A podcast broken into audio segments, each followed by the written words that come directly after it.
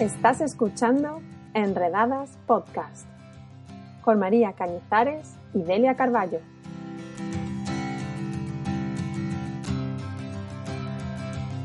Este episodio se emitió originalmente en el programa Enredadas Live, que podéis ver cada martes en directo a las 10 de la noche en nuestra página de Facebook.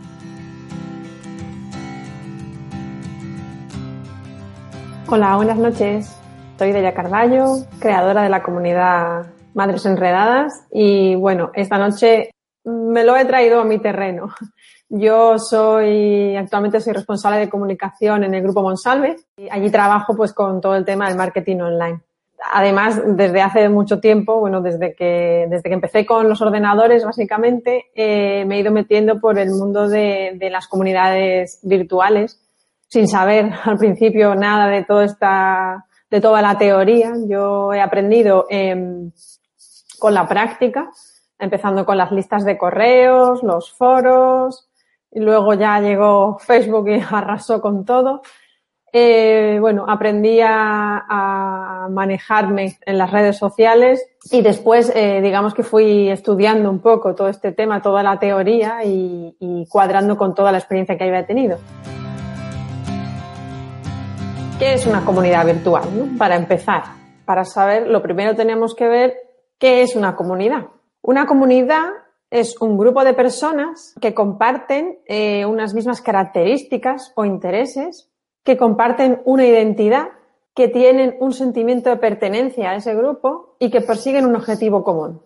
Se crean muchos grupos que no aguantan en el tiempo, digamos, porque les falta el último punto, que persiguen un objetivo común.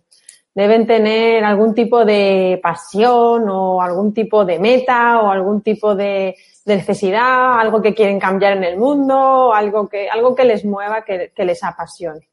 ¿Vale? Porque si no, no, no, no suele haber ahí mucho futuro para, para, esa, para esa comunidad.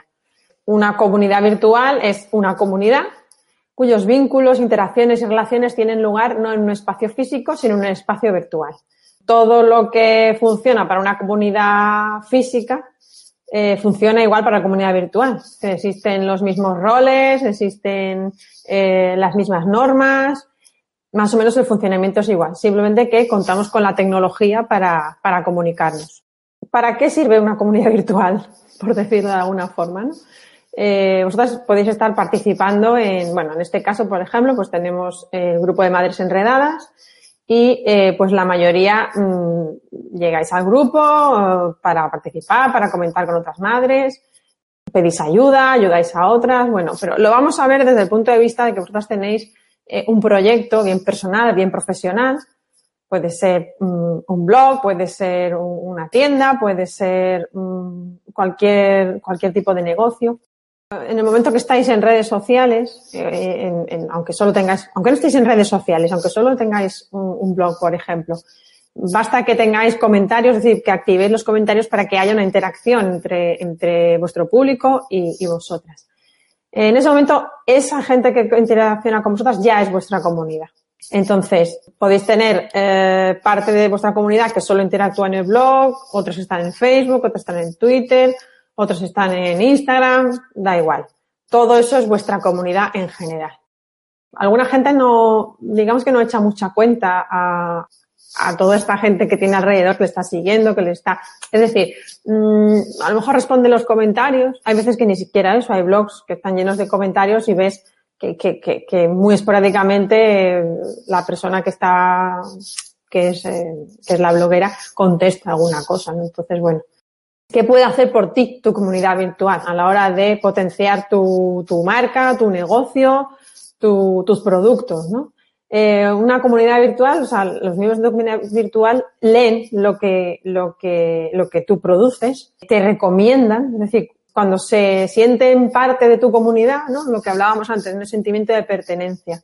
Cuando se, se, se, se ven parte de tu comunidad, pues te recomiendan, recomiendan todo, todo lo que tú produces, lo que, lo que escribas, lo que vendas, lo que creas.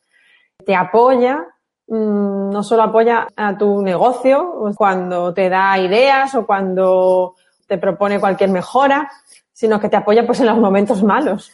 en las, en las, en las crisis, en, en cualquier problema que tienes, la tienes ahí, tienes ahí la tu comunidad apoyándote. Te defiende, que esto es un punto muy importante porque puedes tener eh, mm, ataques de, de, la competencia o de, o de trolls que están simplemente ahí para molestar, digamos, para hacerse notar. Entonces tu comunidad, eh, eh, cuando tienes una buena comunidad alrededor, lucha por ti. Es decir, no tienes que, muchas veces ni siquiera tienes tú que, que, que, defenderte porque es la comunidad la que te defiende. Y eso, por ejemplo, para una empresa es muy importante.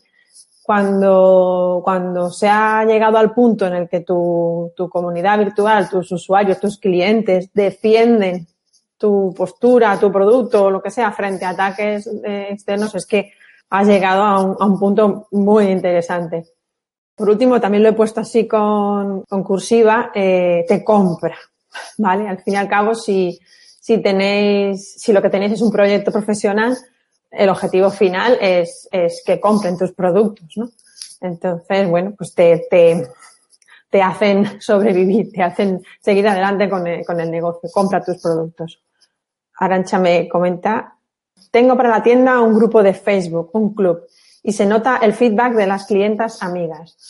Sí, porque hablando de Facebook, por ejemplo, eh, los grupos se han convertido en una herramienta mm, muy importante para, para las marcas, que no todas saben o pueden manejar, porque claro, no es lo mismo la relación que puede tener una u otra empresa con su comunidad, ¿no? No, mm, nosotras, por ejemplo, pues en el grupo Madres Enredadas estamos acostumbradas a conocer muy de tú a tú a la persona que está detrás de la marca.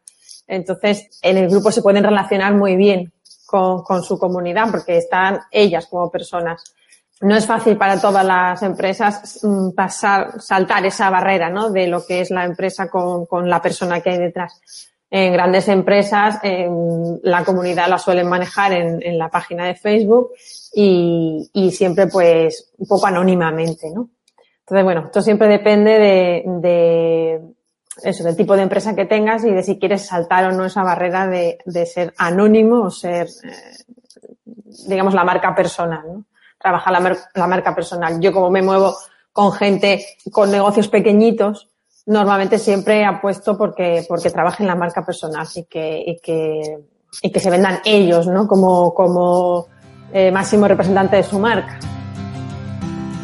Después de todo esto, pues claro, viene, vale, me interesa, me, me, me parece súper interesante tener ahí un, una comunidad de, de, clientes potenciales o, o clientes reales que, que traen a sus, a sus amigos y me puedan comprar, ¿no? Pero ¿Cómo construyo una comunidad virtual? ¿Cómo empiezo todo esto? ¿no? ¿Cómo, ¿Cómo lo pongo en marcha? Porque así cuando lo vas contando, pues puede ser como muy sencillo, ¿vale? Yo monto una página en Facebook o monto un foro o monto o empiezo a escribir en el blog y, ya me va a llegar la gente y, van a ser mi comunidad fiel. Y bueno, pues no, no es tan sencillo, ¿no? ¿Qué recomiendo yo? ¿Qué, ¿Qué, suelo contar pues, pues a mis clientes o en las charlas que doy sobre, sobre estos temas? ¿no? Que te centres en las personas. Que no tienes que pensar en ti, tienes que pensar en, ella, en ellos, en, en, esos clientes tuyos o en esos, digamos, usuarios, ¿no? Que puede ser pues de la página web. Entonces tienes que saber quiénes son. Tienes que saber conocer Mm, depende del tamaño de que vaya a coger tu comunidad, no puedes a lo mejor conocer uno por uno a todos tus, tus clientes, ¿no? Pero sí debes conocer ciertos roles que, que hay en esa comunidad. Tú eres la líder de tu comunidad. Por decirlo de alguna forma, es la que vas a arrastrarlos, moderarlos, dinamizarlos, incentivarlos, pero van a surgir otros líderes por, por la comunidad. Cuando va creciendo van a surgir otros, otros, otros líderes, otros perfiles parecidos a ti. Tienes que identificarlos y tienes que potenciarlos y tienes que darles un poquito su lugar para que te ayuden en esa, en esa labor de dinamizar tu, tu comunidad. Entonces tienes que conocer quiénes son, pues las relaciones que tienen entre ellos, tienes que saber qué necesitan. ¿Vale? Porque tú estás allí para, digamos, cubrir sus necesidades. Tienes que hacerte, no indispensable, pero, pero un poquito sí, ¿no? Entonces tienes que saber qué necesitan para dárselo en la medida de lo, de lo posible. Tienes que saber cómo puedes ayudarles. A veces quieren unas cosas, pero necesitan otras. Puedes ayudarles de una forma que a lo mejor no es lo que esperan. Es un poquito mucha psicología. Uh, tienes que eh, saber dónde se relacionan esas personas entre ellas y cómo se quieren relacionar contigo. A mí me gusta mucho Twitter y ahora lo tengo abandonado y lo tengo que volver a retomar porque disfruto mucho de cómo funciona la herramienta y de, y de mm, las relaciones, cómo funcionan, cómo es la comunicación. Pero cuando empecé con el, con el grupo de Facebook, bueno, antes eh, participaba en un grupo de, de, apoyo a la lactancia de la Asociación Criar con Apego. Y ese grupo creció mucho y, y, y, al final pues lo cerramos porque no, no podíamos no podíamos atender bien a toda la cantidad de gente que, que había, ¿no? Por entonces yo solo participaba, digamos, en Facebook prácticamente en ese grupo. Estaba en Facebook porque, porque moderaba aquel grupo. Y digamos que mi vida social de redes sociales la, tenía en Twitter porque era donde, donde disfrutaba más. Yo estuve trabajando en una, en una fundación que trataba sobre la e-salud, que es eh, todo, todo el tema de la salud relacionado con las nuevas tecnologías. Y entonces en Twitter estaba en mi salsa, porque allí se mueve mucho el tema de tecnología, salud, todo esto. Cuando cerramos el grupo de Facebook de, lactancia, es cuando creé eh, Madres Enredadas.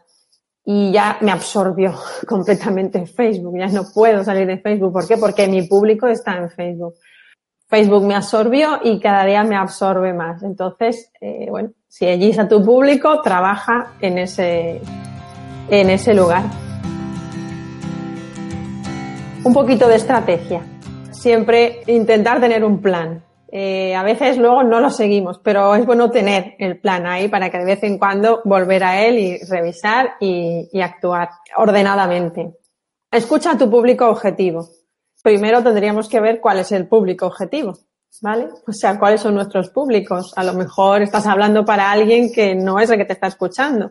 Eh, la alternativa de cambiar a tu público es más complicado. Entonces, mejor adáptate tú a, a la gente que realmente te está siguiendo. Comparte contenidos interesantes. Parece una tontería, pero no lo es. Porque, bueno, todos sufrimos ciertos grupos de WhatsApp en el que nos acribillan con un montón de cosas que no nos interesan. Evidentemente a la persona que lo envía sí que le interesa y cree que a los demás le va a interesar por igual. Entonces nosotros en nuestra comunidad no podemos pecar de eso. Debemos intentar compartir contenidos que realmente le vaya a interesar a la comunidad, no solo a ti. Es como cuando haces un regalo y te gusta mucho el regalo, pero a la otra persona no le va a gustar nada. Tienes que pensar en la otra persona, en los gustos de la otra persona. Entra en la conversación. Es decir, que no te quedes como el gestor, la marca que está detrás, no, tienes que, tienes que hacer conversación, tienes que crearla, participar, y cuando otros abren las conversaciones, tú entrar también en ellas. Fomenta las relaciones. No eres tú y luego tu comunidad por un lado, es decir, tú tienes que eh, conseguir que las personas que forman parte de tu comunidad se relacionen entre ellas.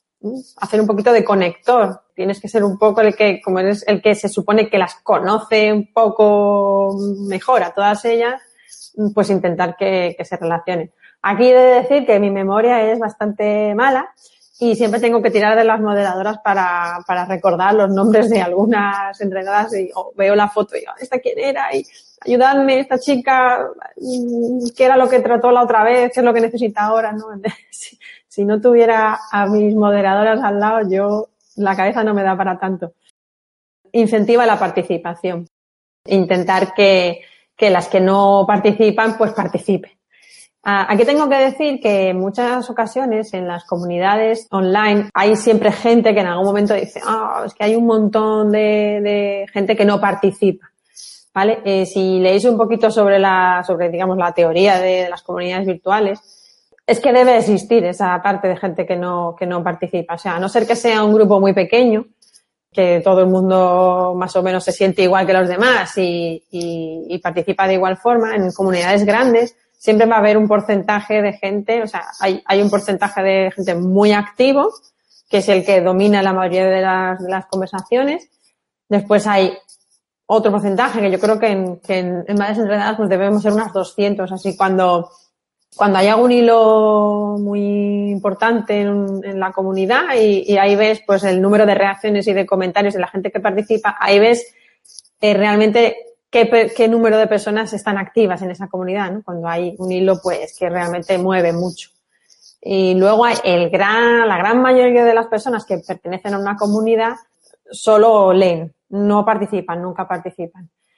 Uno de los objetivos en la comunidad es, como tuya, o sea, un objetivo tuyo, es conseguir eh, ir poco a poco convenciendo o animando a esas personas que nunca escriben a que se sientan cómodas y en algún momento pues lleguen a, participar. Que hagan comentarios ya es un logro, pero que abran una, un hilo nuevo es, vamos, eh, para aplaudir visibiliza a otras líderes. No es una competición. Yo soy la jefa y las demás tenéis que estar por debajo de mí. No. Recordad que esas personas que se convierten en, líderes, que son líderes naturales o que, o que, que, que se ven, eh, ¿cómo se dice?, encumbradas o por, el resto de la comunidad, pues mm, te ayudan a, a que esa comunidad esté, esté viva abren muchos hilos, eh, plantean temas interesantes, entonces, bueno, pues darle un poco de vidilla a esas personas. Desvirtualiza para estrechar lazos. No siempre es fácil en las comunidades online irse a, a la calle a darse unos abrazos, ¿no? En nuestro caso, pues bueno, las malagueñas lo tenemos un poco más fácil, la gran mayoría somos malagueñas, pero es complicado juntarnos con, con gente del resto de España, pero bueno, algunas en algunos otros puntos ya lo han hecho también, ¿no? Desvirtualizarse. Eh, aunque sea una comunidad online, si podéis darle un poquito de presencia física, eso va a hacer que, que, el sentimiento de la sensación de pertenencia, de que, de que hay algo más detrás de eso que simplemente un grupo de personas charlando, ¿no? eh, cuando lo llevas a lo físico, pues bueno, te puede dar un subidón que te dure un año. O sea que solo tenéis que veros una vez al año así, ¿no? Y eso une mucho más. Planifica contenidos y acciones. O sea, intenta tener, eh, bueno, hoy hablaba con una compañera y le estaba explicando un poquito temas de la planificación y pues me comentaba, eh, bueno, pues yo no quiero hablar de este tema, que todo el mundo está hablando de este tema, ¿no? Y digo, bueno, pero es que es el momento de hablar de este tema. Es como cuando, cuando hay una noticia especial, todo el mundo habla de ese tema, pues tú también tienes que hablar de ese tema si, si está en tu, en tu sector. Eso no se puede planificar, pero sí puedes planificar, por ejemplo, pues eso, eh, en enero, mm, la cuesta de enero, las crisis, los nuevos propósitos, en marzo, abril, la Semana Santa, pues planificas algo relacionado con la Semana Santa. En verano, planificas algo relacionado con verano. Eh, Halloween, Navidades, si tienes ya unos momentos que sabes que, que, la gente está esperando un contenido determinado, pues te planificas esos contenidos, ¿no? Y lo que tienes que hacer es eh, no dar lo que todo el mundo da. Es decir, vale, eh, viene el verano y todo el mundo hablar de cremas solares y que es muy importante la protección y qué tal. Y todo el mundo dice lo mismo. Pues tú búscate algo diferente, no sé, pues eh, busca un experto diferente, enfócalo desde otro lado o busca un producto especial o no sé, dale, dale tu, tu, tu punto. Dosifica tu tiempo y esfuerzo. Esa también es importante y esa me la tengo que aplicar yo, que me cuesta un poquito, porque a veces pues me hago unos maratones de, de hacer cosas que, que luego estoy un día que no, que no aparezco por el grupo o solo estoy, estoy leyendo pero no participo, ¿no? Entonces, bueno, hay que, hay que, hay que gestionar el tiempo y el esfuerzo. Y por último, monitoriza para mejorar. Es decir, mmm, tienes que ponerte unos objetivos, una, medir si esos objetivos se están cumpliendo y si no se están cumpliendo esos objetivos, pues tienes que dar una vueltecilla a lo que estás haciendo para ver. Pues ya sabéis, en, yo en Madres Enredadas hago un montón de experimentos hemos probado de todo, hemos probado hacer álbumes para hacer temáticas, hemos probado los eventos, hemos probado los hashtags de una forma, de otra, pues hay que ver si, si las expectativas que tenías de que eso iba a funcionar, pues lo están haciendo, sí o no. Y si no funcionan, pues no hay ningún problema, se echa para atrás y, y, se, y, se, y se cambia, ¿no? Para terminar, pues quería decir que sobre todo hay que disfrutar de la comunidad online, porque tú eres la líder de esa comunidad, pero también eres parte de la comunidad. Lo que a veces lo hace más complicado, ¿no? Porque eh, estás como, como en dos, en dos sitios a la vez, ¿no? Eres la, la que gestiona, la que modera, la que echa las broncas y todo eso, pero luego pues eres un miembro más de la comunidad. Tú también pides ayuda, tú también eh, te ríes con, con, tonterías que te han pasado o lloras de vez en cuando si, si toca. Entonces, mmm, yo creo que eso a nivel de, de, de, proyectos pequeñitos, digamos, de que son, que hay, detrás hay una o dos o tres personas, yo creo que, que fundamentalmente hay que disfrutar, disfrutar de, de, la comunidad y así todo el tiempo que he oído, he oído a alguien en la radio que, que decía que estaba trabajando mucho y, y, otro decía, ¿cómo, ¿cómo puedes trabajar tanto? ¿no? Y dice, pues porque tengo la suerte de que lo que me encanta se ha convertido en mi trabajo. Entonces, cuando estoy trabajando, no parece que estoy trabajando, que estoy disfrutando. Entonces, bueno, a mí como desenredadas, pues me pasa eso, ¿no? Es trabajo, eh, no remunerado, pero trabajo, pero como disfruto, como me lo paso bien, pues, bueno, pues no se nota como un trabajo. Y ahora voy a leer los comentarios por aquí. Estefanía dice que necesitamos que saques un curso intensivo de todo esto, sí, de Facebook, de Twitter, de redes sociales y tal. Pues todas estas cosas iremos viendo pinceladas en talleres de, de Emprendedores principalmente. Eh, próximamente os contaré algunas novedades que de momento no os puedo contar, pero os vais a hartar de Delia por muchos, por muchos espacios. Eh, Carolina dice, Estefanía, el mercado depende de cómo te lo organices y tu forma de usar la red social. En todas las redes sociales hay mercado. En todas las redes sociales hay mercado, sí, pero no para todo el mundo. Es decir, no, no todos los proyectos tienen mercado en todas las redes sociales. ¿vale? Eso que, hay que estudiarlo mucho antes de, de, de, embarcarte en una red social porque no funciona todo en todas partes, no funciona. Vamos, una pregunta. Cuando hablas de participación, por ejemplo, los retos fotográficos que has ido poniendo esta semana hacen que la gente participe más, ¿sí? Que eso fue una idea de, de otra persona que propone actividades, pues que, como se dice, toma, recoger, recoger el guante y lanzarlo y, lo que he hecho es pues darle forma, programar todo y, y ahí está. Cualquiera puede, puede hacer que, que la comunidad eh, esté más activa, ¿no? A ver, Estefanía dice, las comunidades online tienen principios parecidos a los grupos de ayuda mutua, con la diferencia de que lo que une es el sentimiento de pertenencia.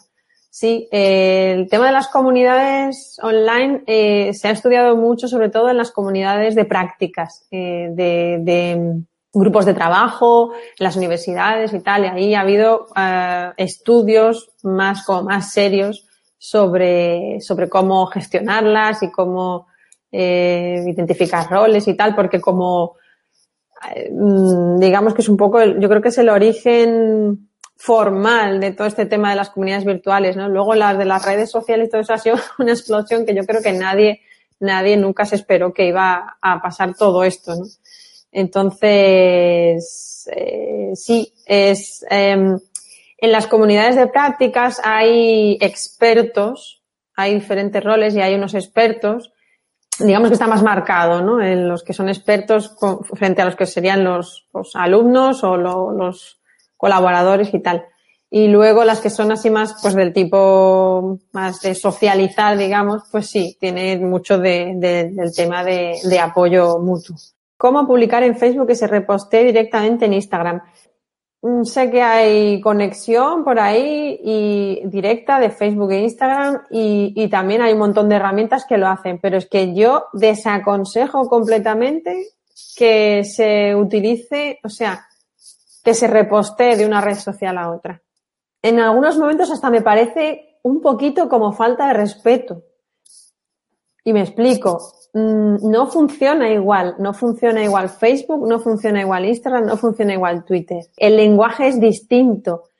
En Instagram, por ejemplo, se utilizan un montón de hashtags ¿vale? Y, y allí están acostumbrados y de hecho si no los escribes, yo cuando escribo parece que voy como medio desnuda en las publicaciones porque, porque utilizo muy poquito los hashtags.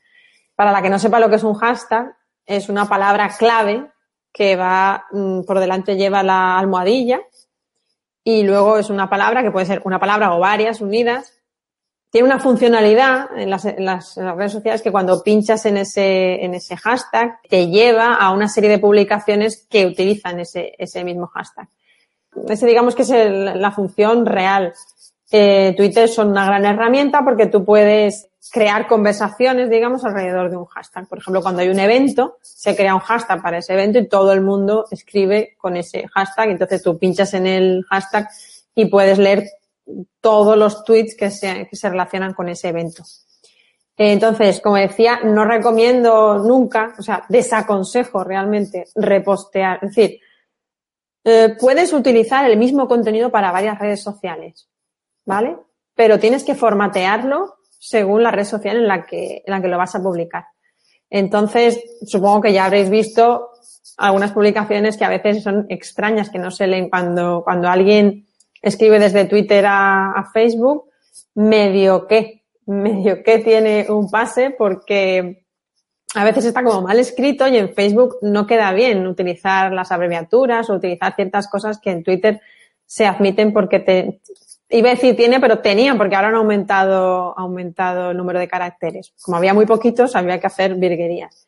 Pero, por ejemplo, si escribes, si, si reposteas desde Facebook a Instagram, eh, el tocho que tú hayas escrito en Facebook no se va a ver entero, eh, uy, perdón, he dicho Instagram, quería decir Twitter, no se va a ver entero en Twitter, ¿vale? Si tienes, si no tienes cuidado, se ve, se va a quedar en la mitad y la gente, de verdad que es súper molesto estar en Twitter y ver un tweet que empieza una frase, te está explicando algo y acaba en puntos suspensivos y después hay un enlace para que tú lo leas en Facebook. Es que por eso, por eso hay lo de la falta de respeto. Es decir, si yo estoy en Twitter, háblame en Twitter y cuéntame lo que me tienes que contar aquí. Que yo me entere de lo que me quieres contar. Si luego tengo que ir a un enlace de una página web o lo que sea, iré. Pero, pero cuéntame, o sea, ponme una frase completa. Entonces te quedas pensando, pues es que no se ha tomado la molestia de formatear este mensaje para compartirlo en Twitter. Luego ya, pues dices, mira, pues prefiero leer a otro que sí que se ha tomado el ratillo de, escribir así. Un día os hablaré de un montón de herramientas que hay para automatizar eh, tareas y que os evitará tener que utilizar ese reposteo automático, pero que podréis aprovechar el contenido en varios sitios sin tener que ir visitando las redes sociales. Eh, Carolina Mata dice, ojito, que a Zuki tampoco le gusta, prefiere que programemos a través de Facebook, no herramientas externas. Yo creo que, eso sí, las herramientas te ayudan en el tiempo, con, con la gestión del tiempo. Me parece súper importante la gestión del tiempo. Yo creo que compensa el que se vea un poquito más o un poquito menos. Necesitamos un resumen con trazabilidad de Instagram, Facebook, Twitter, etcétera. ¿Dónde está el mercado real de clientes? La diversificación de redes hace que estemos continuamente publicando a ciegas. ¿Conoces dónde está el potencial real? A mi modo de ver, desde mi ignorancia, Facebook en modo público es donde más llega. Hay que hacer un análisis de, del proyecto, que, de, de, la empresa, del blog lo que sea que quieres promocionar y hay que ver dónde, a qué públicos te quieres dirigir y dónde están esos públicos y cómo te comunicas mejor con ellos. Facebook puede llegar bien, sí. Mm, estábamos hablando antes en, otro sitio eh, que has hecho la pregunta tú además que mm, el tema del nuevo algoritmo de, de Facebook y tal y bueno, eh, las páginas de, de Facebook van de mal en peor. Mm, están abocadas a que o pagan o no las va a ver nadie. ¿no? Entonces yo, pues por ejemplo, yo tengo suerte en que yo tengo mi grupo de Facebook y lo que yo publico en mis páginas lo coloco en el grupo de Facebook y sé que de esa forma lo ve la gente, porque es que si no, mm, no lo vería nadie. Supongo que la pregunta que te han hecho de la trazabilidad tendrá algo que ver con la estadística de gente a la que llegamos. ¿Alguna forma de medir el impacto de las publicaciones? Al menos me gustaría saber algo sobre este punto. Bueno, si tenéis, si tenéis página de Facebook, tenéis las estadísticas. No sé si cuánto de fiables son las estadísticas de Facebook. He leído de todo. Pero bueno, sí, os puede dar una idea de lo que estáis, de lo que estáis consiguiendo. Y luego también recomiendo para las que tenéis proyecto profesional, invertís ya un poquito de dinero y tal, que de vez en cuando hagáis una campaña de anuncios en Facebook y veáis los resultados, ¿no? Hay que estudiar muy bien qué es lo que vas a poner en el anuncio. Os puede dar muchas sorpresas. Entonces, pues yo he hecho campañas así sin mucho, sin mucho gasto, pues poniendo, por ejemplo, un euro al día que te gastas 30 euros en un mes y te puede dar mucha información de, de más información todavía de la que tienes con las estadísticas normales. Eh, de hecho, mm, Facebook da muchísimas estadísticas. Lo que hay que aprender es a, a filtrarlas y a, y, a interpretar, interpretarlas. Que bueno, el tema de todo de la analítica y eso, pues es una profesión. o sea que hay, hay para rascar un montón. ¿no? A ver, por aquí sería muy interesante saber reporte económico del impacto de publicidad que comentas. Claro, depende, depende de qué publicites. Es decir, el otro día en un podcast de Pepa, que es um, cómo comenzar a vender online, que os recomiendo fervientemente, decía Pepa que, que ella no, no publicitaba productos directamente, o sea, no hacía anuncios de, Mm, ella vende cursos, por ejemplo, pues eh, no ponía un anuncio diciendo, venga, cómprame este curso, sino que anunciaba otro tipo de cosas, anunciaba su empresa, anunciaba su blog, anunciaba un artículo, por ejemplo, cogía un artículo que había escrito en el blog, que era muy interesante, y le, y le ponía un poquito de, como digo yo, le echaba un poquito de dinero para, para moverlo más, para que llegara más gente, para que lo viera más gente. Porque de esa forma ella lo que consigue son visitas a, la web y luego si tú tienes la web bien montada y tu, tus objetivos bien, bien claros y la estrategia bien montada, pues una vez que tú atraes la gente a la web, por sí sola, digamos, no a lo mejor esa primera vez, pero pues te va conociendo, te va te va, va confiando en, en, en, lo que tú ofreces y bueno, pues poco a poco, no a la primera visita o no a la segunda o tal, pero poco a poco, pues de, de ahí es donde vas consiguiendo los clientes. Entonces, en este caso, por ejemplo, no habría una rentabilidad directa de pongo un anuncio y saco más dinero, porque no hay venta directa, ¿vale? Pero es que la venta directa así a bote pronto es muy complicada. Entonces, es más importante crear comunidad y fidelizar esa comunidad y hacer que vayan a tu web y que vuelvan y que vuelvan y que vuelvan. Y a lo mejor eso no es esa persona a lo mejor no te llega a comprar nunca pero te va a recomendar.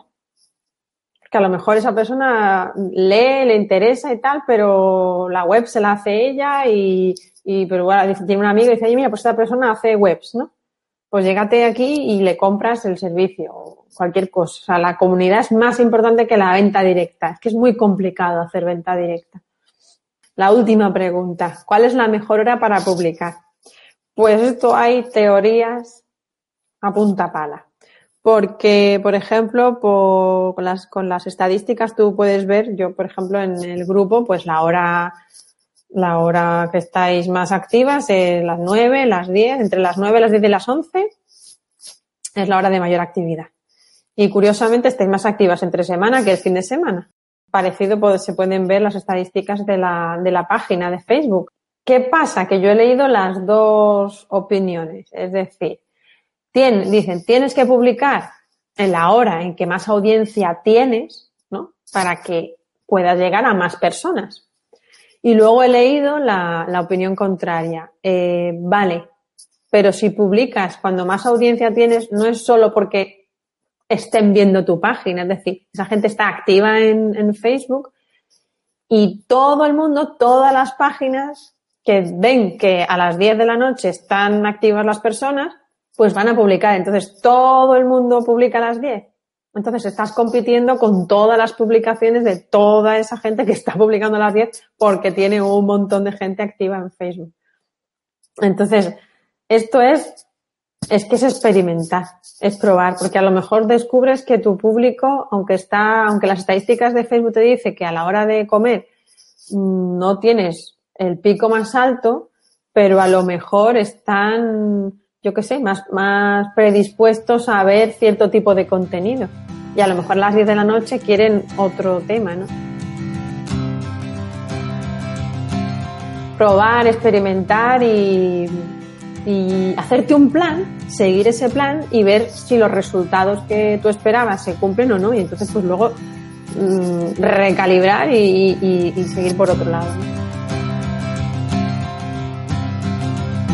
Buenas noches, muchas gracias por, por acompañarme esta noche.